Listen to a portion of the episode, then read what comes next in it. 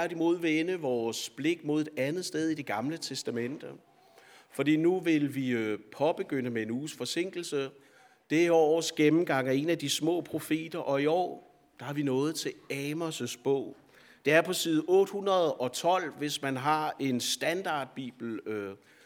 Og i dag så skal vi igennem kapitel 1 og kapitel 2. Og øh, selvom der er en del vers i de to kapitler, så vil vi alligevel starte med og læse dem. Side 812, der står sådan her. Ord af Amos, en af foravlerne fra Tekoa, som han modtog i et syn om Israel, dengang Usia var konge i Juda, og Jeroboam, Joas søn, var konge i Israel. Det var to år før jordskælvet. Han sagde, Herren brøler fra Sion. Fra Jerusalem løfter han røsten. Så hyrdernes græsgange sørger, og Karmels tårn visner. Dette siger Herren. På grund af Damaskus' tre forbrydelser, ja fire, opgiver jeg ikke min beslutning. De tærskede Gileal med tærskeslæder af jern. Derfor sender jeg ild mod Hasels hus. Jeg fortærer Ben Hadads borge. Jeg splindrer Damaskus' portebom. Jeg udrydder ham, der sidder på tronen i Big at Avem, og ham, der bærer sceptret i Bet Eden. Armæerne skal føres bort til Kir, siger Herren. Dette siger Herren. På grund af Gazas tre forbrydelser, ja fire, opgiver jeg ikke min beslutning. De førte alle indbyggerne bort og udleverede dem til Edom. Derfor sender jeg ild mod Gazas mur. Den fortærer byens borge. Jeg udrydder ham, der sidder på tronen i Ashdod, og lærer ham, og ham, der bærer scepteret i Askalon.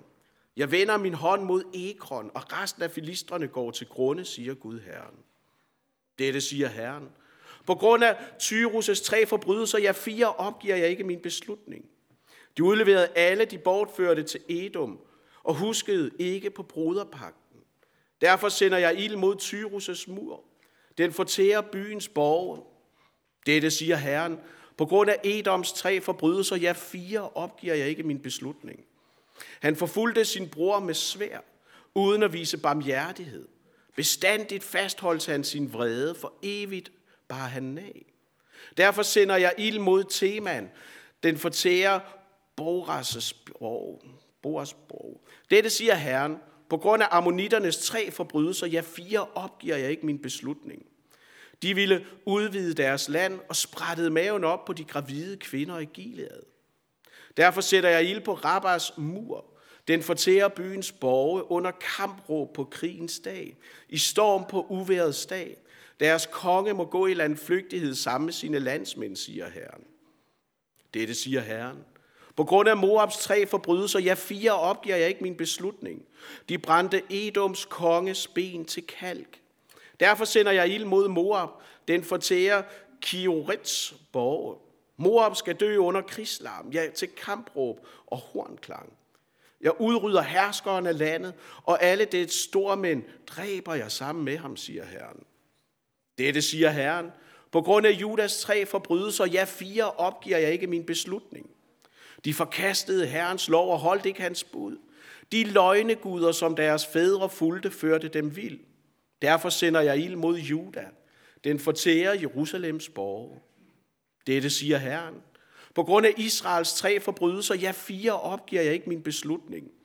De solgte den uskyldige for penge, den fattige for et par sandaler. De knuser de svages hoved i støvet og trænger de hjælpeløse bort fra vejen. Far og søn går til samme pige, og vandhelliger mit hellige navn. Ved hvert alter ligger de på kapper, de har taget i pant. I deres Guds hus drikker de vin, de har taget som bøde.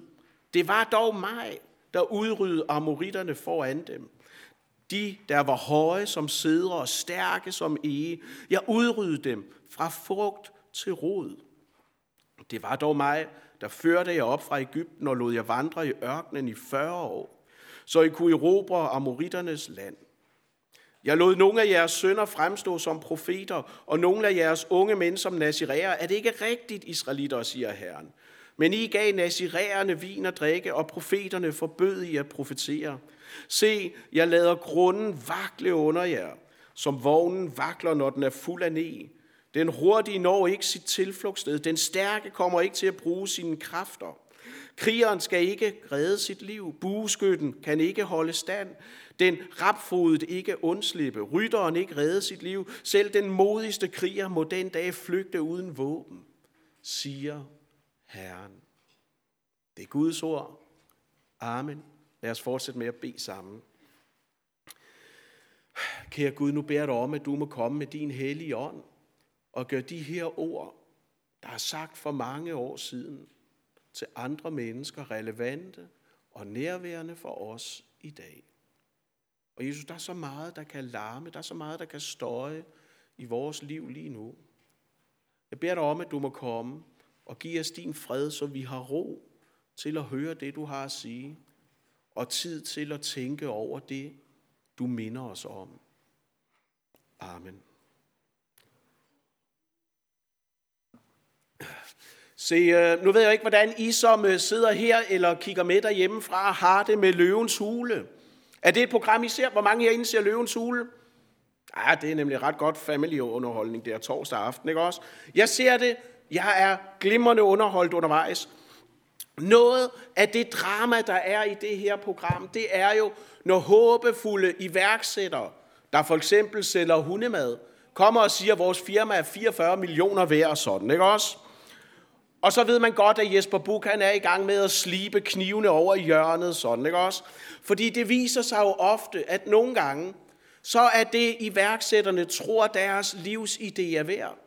Ikke det samme, som investorerne mener. Der er et spænd imellem ønske og virkelighed, når man først går et spadestik dybere. Og se, når vi begynder her i dag, en uge forsinket med vores gennemgang af årets lille profet, så er det jo fordi, det allerede bliver tydeligt for os i indledningen, at det Gud havde givet folket, satte de ikke pris på. Det, som folket så som havende værdi for dem, det var i virkeligheden værdiløst. Deres gudstyrkelse indeholdt ikke den forsikring og den værdi, de selv troede. For i mødet med Gud, der kommer de til kort. Gud han minder jo blandt andet om udfrielsen fra Ægypten, og de sætter ikke pris på det. Det Gud havde gjort, det var både glemt og ikke værdsat. Og for at det ikke må gå os, ligesom dem, der har et minde om Gud, men ikke nogen levende relation, så er det, at vi nu skal grave os ned i Amos' bog. Sådan, at den del af Bibelen, vi ikke så tit kommer forbi, bliver levende for os, så vi forstår, hvem Gud er, hvad er det, han har gjort for os.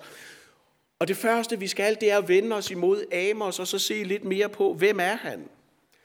Og det første, vi skal have med, det er i virkeligheden en forlængelse af noget af det, vi brugte tid på juleaften. Nemlig, det skete.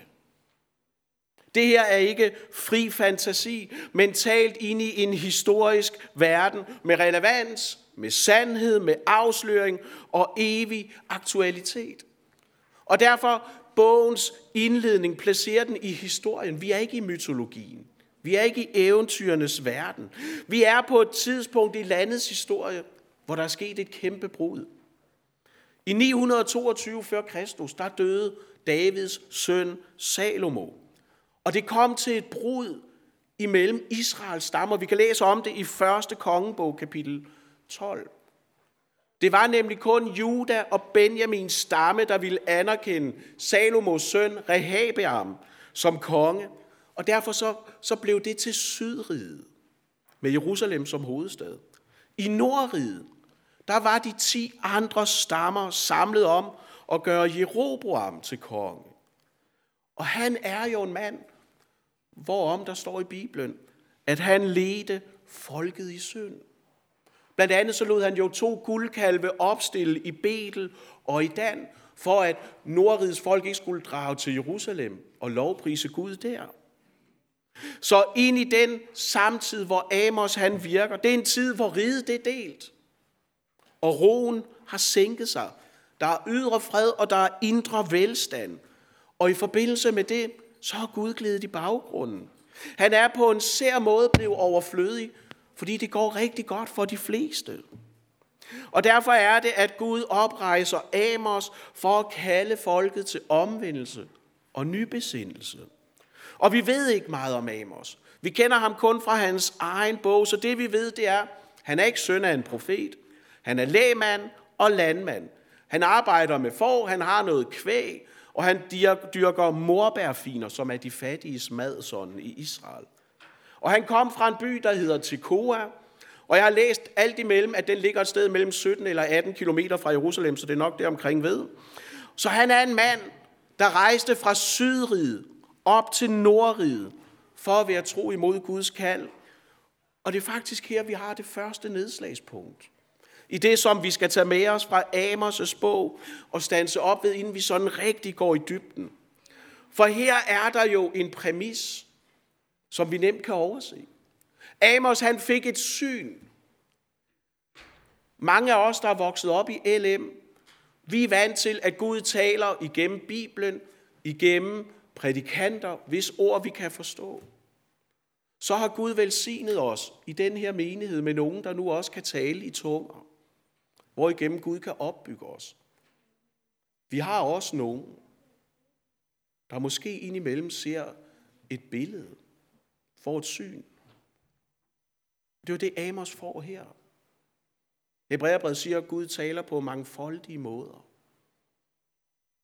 Gud han har mange kommunikationskanaler, hvormed han vil få os i tale. Og Amos fik et syn, og han lod det præge ham på en måde, så det satte ham i bevægelse. For det han havde set, det gjorde, at han rejste til et andet land. Han var tilgængelig for Guds kald og ledelse, også når det var bøvlet. Også når det var træls, der var ikke varme følelser imellem Nord- og Sydriget. Det har formentlig ikke været omkostningsløst for Amos at rejse fra syd op til nord. Og grunden til, at vi standser op her, det er jo fordi, at lige for tiden, så er vi i en lidt underlig situation i Luthersk Missionsforening. Nemlig den, at vores største udfordring, det er faktisk ikke midler til at finansiere vores arbejde, men det er mennesker, der vil udføre det. Og det er jo ikke fordi kaldet er forældet, det er jo ikke fordi behovet er stillet, det er ikke fordi alle er frelst. Men det, der er en udfordring for os, det er jo, at jeg oplever, at Guds ord ikke længere så let kan flytte os. Det er ikke altid så let, det kan få os i tale, og vi er tilgængelige. Og derfor vil jeg jo gerne lade den brød være det første af dem, der kommer til at være i dagens tekst, der vender indad og spørger, kan Gud flytte dig? når han kalder dig til et land, et sted eller et menneske? Er du tilgængelig?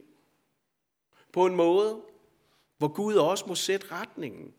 Hvor Gud så at sige må taste destinationen ind på dit livs GPS. For som vi skal se på lige om lidt, så starter Gud jo med dom over alle de der fjendefolk til Israel. Og langsomt, men sikkert kommer dommen tættere og tættere på, indtil den står foran os. En af anklagepunkterne, det er jo, at tempeltjenesten kører, men den er uden forbindelse til hverdagen. Den er bare et tom skal, en tom ritual. Fordi Gud er blevet så underlig marginal for dem. Og derfor tordner Amos imod dem, for at de må vende om, mens tid er. Det er det, vi skal se på nu. Og det første, vi skal have med, det er jo, at Amos' bog altså åbner med et hvem, et hvor, et hvornår, men også et hvorfor. Måske lagde I mærke til det, da jeg læste det op før. Der er sådan en gennemgående ramse her i de første to kapitler, at Gud har set uretten og dømmer den. Seks gange lader Gud jo et domsord lyde over nogle af datidens stormagter, som på forskellige måder viste sig og har vendt sig fra Gud. Og det, der bliver tydeligt, det er jo, at alle stormagter i mødet med Gud altid bliver den lille og svage og altid dem, der taber. Deres grusomheder var velkendte, og nådesløsheden den var udbredt. Og det, som domsordene her viser os, det er, at Gud var ikke bare en regionalspiller. Han var ikke bare en, der virkede i Sydriget eller Nordriget. Han er verdens skaber og opretholder. Gud, han er herre over alt. Og derfor er det også, at han har ret til at blive troet og lovprist alle steder. Det er blandt andet derfor, at vi sender missionærer ud på den anden side af vores horisont, for at mennesker der kan høre Guds ord til tro og efterfølgelse og frelse. For det, som Amos siger til de her mennesker, det er jo, I har fået Gud til fjende. Og de vidste det ikke. Men de mærkede det. Det er jo tankevækkende, at de folk, vi hører om her, de findes ikke længere. De mødtes Guds dom, og de blev udslettet af det. De døde, udvisket af historien. Og prøv at høre, en ting er jo at blive udvisket af historien, gå under historisk. Det er sket for mange gennem tiderne. Men at gå fortabt er jo ikke det samme som at blive glemt. Vi tror jo ikke på det ondes opløsning. Vi tror på det ondes straf i helvede. Vi taler om evigt liv med fuld bibelsk ret og væk. Vi længes mod himlen, vi længes mod den evige lovsang. Der, hvor børn ikke dør. Der, hvor sygdom ikke martrer. Vi længes efter det. Men der er mennesker, der går fortabt, hvis liv også er evigt. Hvis eksistens ikke slukkes af ilden. Uden at dermed tror, man skal brænde evigt i fortabelsen. Det her det er, ikke til, det er ikke en indbydelse til at tale om helvedes indretning og grader af forfærdelighed. Det vi skal have med, det er, at Gud siger, at vi skal ikke ende der. Gud var så optaget af, at vi ikke skulle ende at Han sendte sin egen søn for, at den hver, som tror på ham, ikke skal fortabes. Gud har skabt en vej ud af fortabelsen. Noget, han investerede sin egen søn i. Han offrede det kæreste for det usleste, for at den dømte skulle gå fri. Og jeg synes, at Guds domsord her over nabolandene viser, at Gud han har omsorg for alle. Han ser den uretfærdighed, der overgår den svage og den fattige, og det flammer hans vrede op. Og det er en opmundring, synes jeg, til os, der lever i en presset kultur. Gud han ser det. Gud han er ikke ligeglad. Han ved det. Og det Amos lærer os, som vi kan finde trøst i, er jo, at den, der står imod Gud, vil altid tabe. Vil aldrig vinde. Det, der var sket, det var, at over tid, så var frafaldet, det var blevet normaliseret. Synden var blevet folkelig. Ligesom i dag, hvor foragten for Guds ord, den er jo udtalt i vores samfund. Og de ved ikke, at de har Gud til fjende. Men stadigvæk, så kan man høre Guds ord til Amos med distance, fordi man tænker, han taler om alle de andre. Han taler om dem, han taler ikke om os. Og det åndelige hovmod, det åndelige hovmod, som trives og vokser bedst i blinde vinkler, det skyder os op. Og det gør os måske åndeligt blinde for det opgør, som Guds ord kalder os til. Både i vores egne liv, men også i samfundet. For det, som Amos' bog viser os, det er jo, at Gud er socialt indineret. Og derfor skal vi nu prøve at se lidt på den dom, der blev Israels folk til del. Den, der rammer Guds eget folk fra kapitel 1 og indtil kapitel 2, 3, der har dommen været mod hedningefolkene. Og folk har fundet trøst i ordene. For her blev de jo forsikret om, at Gud så deres fjender, og han ville straffe dem. Og de forstod godt, at når Gud drager i krig, så vinder vi. Så når Amos har talt dom over sit eget folk, så har han gjort det i Nordriget, og folk har sikkert tænkt, åh, hvad er det godt, han siger noget om dem nede i Sydriget. De er stadigvæk jublet, fordi han dømte dem, de var imod. Så hvad er det, at Juda de bliver anklaget for? Hvad er, hvad er Guds vrede over folkene i Sydriget? Det er jo, de er blevet skriftløse. De kendte og havde Guds ords lov, og de var ligeglade. De tog dem ikke ind, og de levede ikke efter dem. Og hvad er konsekvensen, når man lever med en lukket bibel? Når man bliver skriftløs? Det er, at man bliver åndelig blind. Du mister evnen til at skælne sand fra løgn, og du bliver ført vild. For første gang i hele Guds domsopremsning her, så går dommen jo ikke på noget socialt i samfundet, men på, at de har syndet imod Gud, hans pagt og bud. Og jeg tror, at det vi kan se her i de her få vers, det er konturerne af et åndeligt forfald i flere akter. For hvad er det, der følger med forsømmelsen? Det gør foragten. Men agter det ikke for noget. Når man ikke agter det for noget, så får det ikke det sidste ord. Og så kommer kompromiset. Og kort efter kompromiset, så kommer frafaldet. Jeg tror, at ukonfronteret kærlighed til verden, det kvæler først din kærlighed til næsten, og derefter til Gud. For der er ikke plads til Gud i et hjerte, hvor du selv fylder alt. Det er derfor, at Johannes siger, han skal blive større, jeg skal blive mindre. Og det rejser jo spørgsmålet om, hvem følger vi? I vores tid, hvor sociale medier de fylder rigtig meget, der er vi vant til at høre udtryk som, jeg følger hende, eller jeg følger ham. Så hvem er det, du følger? Fordi den, vi følger, giver vi en form for taleret ind i vores liv. Og de er med til at værdisætte ting i vores tilværelse. Fordi liv og tro hører jo sammen. Vi kan ikke dele det op, sådan at vi bare er fromme to timer om søndagen, og så kan vi leve, som vi vil resten af tiden. Så har Gud ikke så meget at skulle have sagt i de resterende 166 timer, der er på en uge.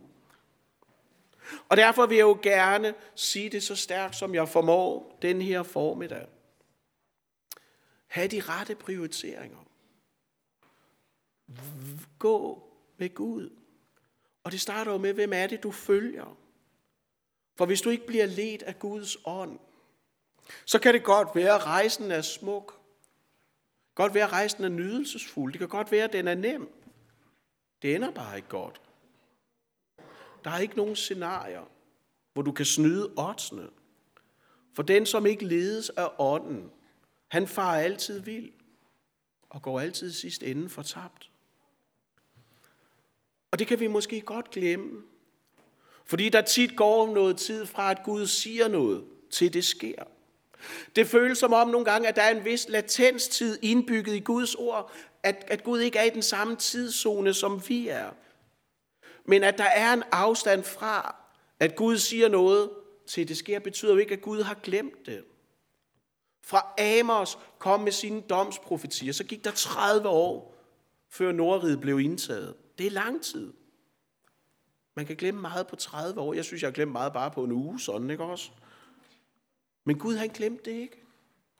Og Guds plan blev gennemført. Og tænk på, hvor mange år der gik fra søndefaldets aften, hvor Gud lovede, der skulle komme en og knuse slangens hoved. Der gik utallige generationer. Flere tusind år. Og Gud glemte det ikke. Han huskede det. Og hans planer blev gennemført. Og det jeg vil sige med det her, det er, det bliver aldrig for sent for Gud. Men det kan det godt blive for dig. Så derfor skal du ikke udsætte det, hvis Guds ord minder dig om noget, der skal gøres op, eller noget, der skal ændres. For i dag er nådens tid. Der er et nu, som du ikke må overhøre eller udskyde. Det vender jeg tilbage til lige om lidt. Men først er det lige, vi skal høre, hvad er det, Gud har at sige til os igennem Amos. Fordi han først siger det til Israel. Og, og det han har at sige, det er faktisk alvorligt og langt, hvis jeg har Bibelen foran jer. Sådan i den printede udgave, så kan I se, at den dom, der retter sig mod Israel, Nordrid, det er den ordmæssigt længste. Gud han minder dem om, hvad han havde gjort til frelse. De havde glemt det, de satte ikke pris på det, de værdsatte det ikke. De var hårde mod de svage, de solgte slaver. Næstekærligheden, den var forsvundet, og nåden var afløst af et forrådet menneskesyn. Fordi prøv at huske, da Jesus siger, at du skal elske din næste som dig selv, så har du ikke noget nyt, han siger. Han forstærker bare det, som står i Gamle Testamente. Det var der allerede. Men de så det ikke. For synden havde blændet dem. Og derfor kan vi læse i vers 9 her i kapitel 2 et udsagn, der har brændt sig fast i mig. Hvor der står, at Gud udrydder fra frugt til rod. Jeg synes, det er et fantastisk udtryk. Og et ekstremt skræmmende udtryk. Fra det yderste til det dybeste. Dømmer Gud. Så gengribende er hans dom. Han dømmer ikke bare lidt eller det værste, men alt. Jeg er med på, at på mange måder, så er vi, der sidder her, vi er jo åndelige isbjerge over for hinanden. Vi kan ikke se alt. Der er meget, der er skjult. Der er meget, der er dækket. Vi ser kun toppen. Men det gør Gud. Han ser alt. Og derfor var det, at Gud sendte profeter til folket, men i stedet for at lytte på dem, så ændrede de dem. De trak dem med ned i fordavet, og Gud er ikke ligeglad. Der er tider, hvor Guds ord det kan lukkes ude. Der er tider, hvor det kan ignoreres. Men der kommer en dag, hvor alle knæ skal bøje sig fra Herren. Prøv at se vers 13. Det, de byggede på, holdt ikke. Og derfor er det, at vi skal bygge på Kristus, for han er den grundvold, der ikke kan rokkes. Mens jeg var syg med corona her i forrige uge, der læste jeg om en af Danmarks gamle atombunker, som man havde bygget op i Rolskov, der snart åbner som museum. Og altså, jeg synes, vi skal lave en sovneudflugt op. Det gad jeg virkelig godt op at se sådan, ikke også? Her der forberedte man sig på det værste i tilfælde af krig. Her der var der en bunker i to etager, hvor man kunne føre Danmark videre, mens alt andet lå i aske og ruiner. Det var jo en form for moderne ark. Bunkeren blev bygget til, hvad nu hvis? Med dommedag, der er der jo ikke et hvad nu hvis, men der er kun et når. Og derfor vil jeg gerne spørge, hvordan forbereder du dig på det? Gud siger her, at dommen kommer. Han overser den ikke, han glemmer den ikke. Der var en tempelinstitution, der kørte. Men den kørte jo parallelt med, at frafaldet i folket tog til. Men den tomme gudstyrkelse var jo ikke et værn uden huller. På Amos' tid, der var der en udbrudt, udbredt, hedder det, tempelprostitution, fordi Baal, det var en frugtbarhedsgud. Og det viser os jo, at folk gik ikke ned på religiøs hengivelse. De var med på det. De indordnede sig. De var villige til at underkaste sig normer og regler. Bare ikke Guds. Gud forkastede de, fordi de mente, at samtiden havde mere at byde på, som føltes mere rigtigt og gav mere mening. Sådan som mange jo kan opleve det i dag. Men det var ikke ved, for hvis fundamentet er skrøbeligt, ender det altid dårligt. Det kommer ikke til at bestå. Vores gennemgang af de små profeter, og vi er i år ved nummer 10 af dem sådan. Det viser os jo med skræmmende tydeligt, hvor hurtigt synden kan normaliseres. Der kan ske store værdiskred på kort tid, uden stor ståhej. Når Amos anklager dem, så kan de formentlig godt forsvare deres valg og deres beslutninger. De synes, det var i orden at handle og prioritere, som de gjorde, men Gud siger nej. For det er ikke min vilje, I følger. Folket havde sat sig over og uden for Guds vilje. Amos, han kalder på forandring, også når det gør ondt og kræver ændringer. Og det betyder, for nu skal vi til at lande den her prædiken. Du må ikke være en kristen zombie. Du må ikke være en levende død. Et sminket lig. Vi kan være, fordi vi er så forfængelige som mennesker, vi kan være så optaget af at dække os af over for de andre, at vi glemmer at tage oprøret med Gud. Og derfor har jeg brug for at minde jer om den her morgen, den her formiddag. At vi giver Gud ret i hans ord, både når det dømmer og frikender. I Bibelens sidste bog, åbenbaringsbogen, der er der i starten i kapitel 2 og kapitel 3, der er der syv breve til menigheder. Og det, der går igennem de her breve, det minder om det, vi lige har hørt her. De har ry for at leve, men de er døde.